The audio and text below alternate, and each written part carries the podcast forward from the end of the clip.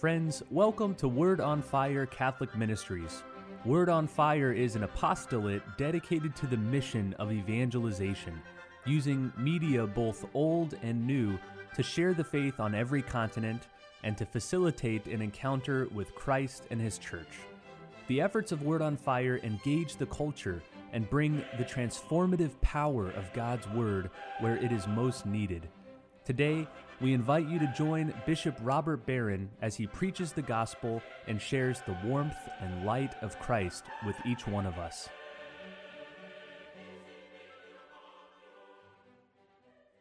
Peace be with you. Friends, these past several weeks, we've been reading from a section of the Gospel of Luke that is actually rather harrowing. What I mean is, we find laid out before us the great principles and challenges of the spiritual life, of what it means to follow Jesus. There are a lot of people today who might be intrigued by Jesus. They find him interesting. Maybe they remember him as a, a spiritual teacher. He's like a, a guru. They've got kind of warm feelings about him. Well, can I suggest to you that their ancestors are referenced at the very beginning of the gospel for today? Listen. Great crowds were traveling with Jesus. Yeah, great crowds because he was attractive. He was saying interesting things. He was healing the sick. He was providing what people wanted. He was being treated a bit like a pop star. Who's this fascinating, charismatic figure? And so great crowds were following him. And so he turns to them, he addresses them. But listen to what he says because he gives them, if you want, on purpose, a sort of slap in the face, as if to say, you know, following me is not a matter of um, following a pop star. It's not like, um, you know, a, a walk in the park. Following me is something of supreme spiritual and moral importance. Listen to what he says now to the crowd following him.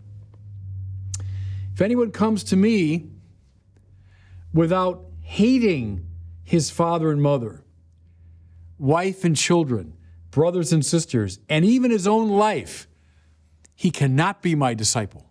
so can imagine that scene. All these disciples following the charismatic teacher, they're all full of enthusiasm. He turns, yes, tell us something sweet, something wonderful and uplifting.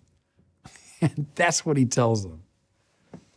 If anyone comes to me without hating his father and mother, wife and children, brothers and sisters, what?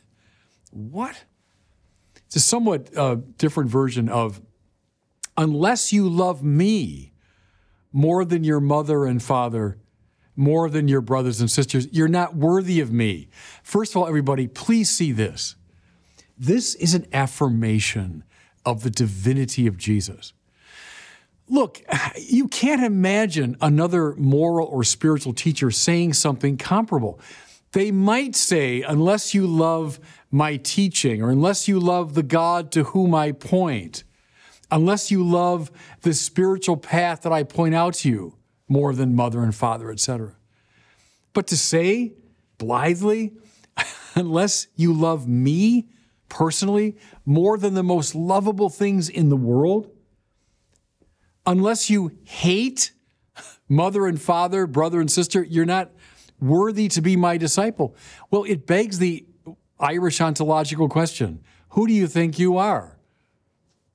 Who could say such a thing? Except the one who is in person the supreme good. This is as high a Christology, I'm using that technical language, as high a Christology as anything in the prologue to the Gospel of John. In the beginning was the Word, the Word was with God, the Word was God. Okay, that's real clear. This is clear too, once we sort of break the code. The only one who, who could or should be loved in this way is the one who's the supreme good. Okay, Therefore, and the Gospels again are over and over again clear on this point. Therefore, in regard to him, a choice has to be made. You know, if he's a spiritual teacher, there are a thousand spiritual teachers.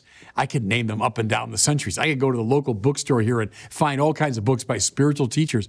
But none of them, none of them makes this sort of demand on me. Why? Because none of them is claiming what Jesus is claiming here.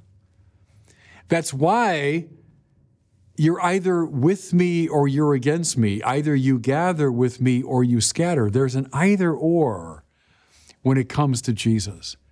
See, he's saying to his, you know, maybe fair weather fans here, those who are following him because he's fascinating and charismatic, do you realize what following me involves? I'm not just one more prophet. I'm God from God and light from light and true God from true God. Therefore, I must be the absolute center of your life. There can be no compromise, there can be no half measures. You're either with me or you're against me. Jesus calls forth from us a choice the way no other figure, no other philosopher, no other spiritual teacher does. And you know, he makes this point with typical Semitic exaggeration, but the point remains unless you hate your mother and father, brother and sisters. What could this mean? Well, let me suggest something to you. In the measure that mother or father, brother or sisters have become in your life the supreme good, that's a nightmare. That's a problem. That's a huge stumbling block. Now, mother and father, brothers, sisters, lovable? Yeah, sure, sure, of course. But in the measure that they have become the central love and preoccupation of your life, that's a nightmare. And in that measure, they should be hated. If they're playing that role in your life, you have to break with them. What does St. Augustine say? Love God and then love everything else for the sake of God. Now we're cooking. Now we're on the right track. Jesus has said more or less here I, I am divine. I am God. I am the center. Therefore, you must love Him above all and everything else, including the people you love the most, for His sake. Let me give you a concrete example here, and you find it a lot in the lives of the saints. That the saints have to make a break at some point with, yes, their mother and father, yes, with their own families. Think of Francis of Assisi. You know, when he's called by Christ to live this life of, of radical poverty, and, and he's, he's living like a vagabond, and, and he's embarrassing to his father. His father was a, you know, respected businessman in the town of Assisi. Here's Francis giving away his, all his father's clothes. And so the father challenges him. And in fact, they, they bring him uh, as a kind of trial before the local bishop.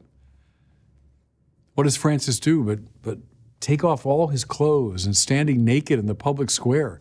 He turns the, he gives the, the clothes back to his father and said, I give this all back to you because I'm following my father in heaven unless you hate your mother and father. You, you see, now, not that I'm saying psychologically Francis hated his father and mother, but he was signaling you are not the absolute center of my life.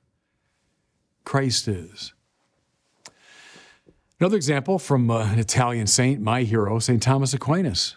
You know the story that Thomas, as a young man, decides he wants to become a Dominican friar well, Dominicans now are a pretty respectable bunch, but in those days, the early days, they were seen as vagabonds. They were this new mendicant order, just a fancy way of saying a begging order, living on the streets, preaching and begging. Well, Thomas, yes, he was he was in a Benedictine monastery for a time because his aristocratic parents thought he'll become the abbot of Monte Cassino. He'll become a great figure. They never envisioned he'd become a begging friar in the streets. And so Thomas joins the Dominicans. His family gets wind of it. And so his mother in, in high dudgeon sends a group of her, her other sons who were, who were uh, mercenaries. And they, they stop Aquinas and they try to, to pull the Dominican habit off his back, and they say Thomas just clung to it tenaciously. And they brought him to a, a family castle, held him prisoner for a year, hoping to dissuade him from his vocation. Thomas didn't give in. So they finally gave in, they let him go. Unless you hate your mother and father, your brothers and sisters, you're not worthy to be my disciple. Again, I don't mean Thomas Aquinas psychologically hated his mother and father, but he did say, You are not the absolute good in my life. There's a higher good, the Christ who calls me. Now, let me just press this thing, everybody, because Jesus presses it with the crowds who are following him. Unless you hate your mother and father, brothers and sisters, even your own life, you're not worthy to be my disciple. Think about that for a second. Let that sink in, everybody. Look, I've been at this game for a long time. I, have known these texts since I was a kid. I've been, I've been preaching and teaching them. This text still takes my breath away. Because you say, well, I mean, look, my own life, isn't that what it's finally all about? I mean, everything I ever experienced, well, it's predicated on the fact that I'm, I'm alive. It's, it's my life. I can't hate my own life. Can I? Unless you hate your own life. See, this is the metanoia. We say conversion, but it means going beyond the mind you have, metanous, going beyond your ordinary way of seeing. See, what is what for for all of us, really, all of us sinners, my life is the central preoccupation. I'm just trying to make myself as happy as I can be, right? But the Lord says, unless you hate your own life, my life isn't about me. My life doesn't belong to me. It's not as though everything revolves around my life and my needs and my preoccupations. But now, here's the metanoia, here's the conversion, here's the turning around, here's the radicalization of your life.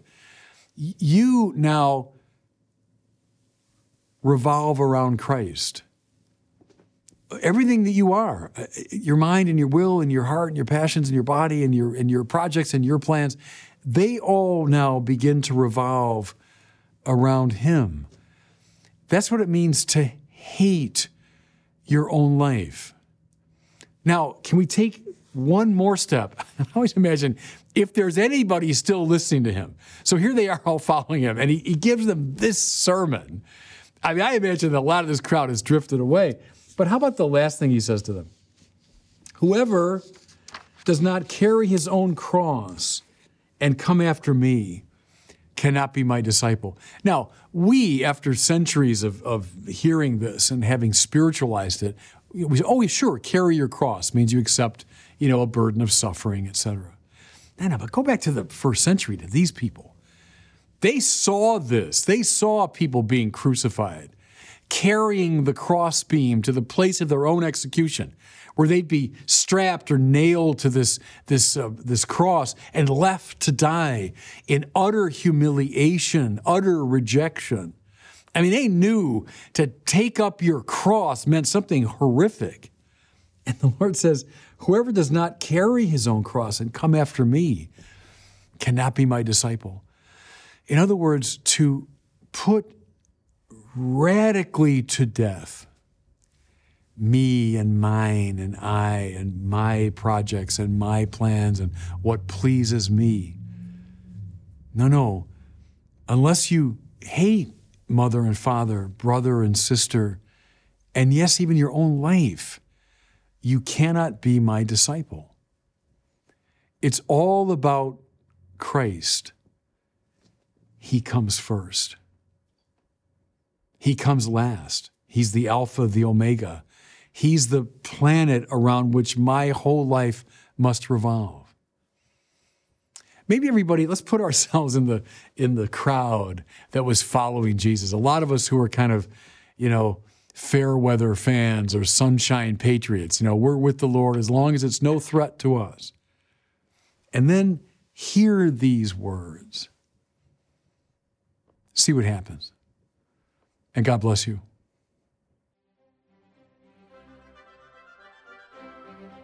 Thank you for listening to this week's homily from Bishop Robert Barron. For more resources from Bishop Barron, please visit wordonfire.org.